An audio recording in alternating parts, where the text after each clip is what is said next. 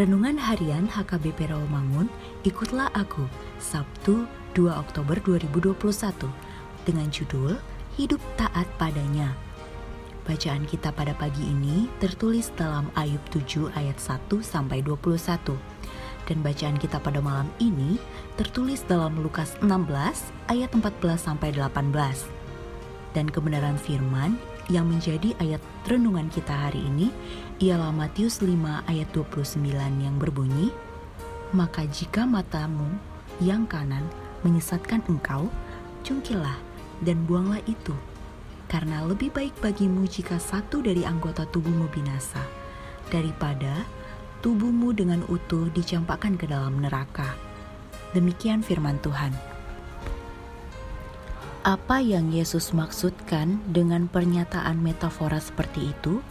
Apakah murid-muridnya seharusnya benar-benar mencungkil bola mata mereka? Jawaban singkatnya adalah tidak. Yesus tidak berbicara secara harfiah, tetapi secara kiasan. Tidak ada satupun dalam Alkitab mengajarkan bahwa hukuman potong cungkil tubuh adalah persyaratan untuk masuk kerajaan Allah. Rasul Paulus mengatakan itu tidak ada nilainya. Seperti yang tertulis dalam Kolose 2 ayat 23. Pernyataan Yesus ini memiliki makna bahwa jika ingin menjadi murid-muridnya, maka kita harus menyangkal diri kita dan memikul salib. Jika kita menyangkal diri dan memikul salib, berarti kita bisa memisahkan diri kita dari dosa Jangan menyerah pada godaan untuk menikmati dosa. Jika matamu menyebabkan kita berdosa, karena ada pencobaan datang melalui matamu, maka cungkilah matamu. Artinya jangan melihat. Berlakulah seakan-akan kita telah mencungkil mata dan membuangnya.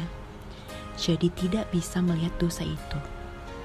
Ini tidak hanya berlaku untuk dosa perbuatan saja, tetapi termasuk menjauhi dosa dari pikiran, hati, dan keinginan kita. Apa pun yang menjadi halangan kita dari ketaatan kita kepada Allah, maka semua itu harus dibuang. Kita harus mau berkorban untuk mentaati firman Tuhan. Lebih baik mematikan dosa sekecil apa pun agar seluruh jiwa kita diselamatkan. Dosa seperti virus corona bisa membawa maut untuk diri kita dan orang lain. Marilah kita tetap berpegang teguh pada firman Tuhan, maka Dia akan membukakan pintu kerajaannya dan mencurahkan berkatnya dalam hidup kita. Mari kita berdoa. Kami bersyukur atas segala penyertaan-Mu di dalam kehidupan kami. Tolong kami Bapa untuk mampu dan taat mengikuti perintah-Mu.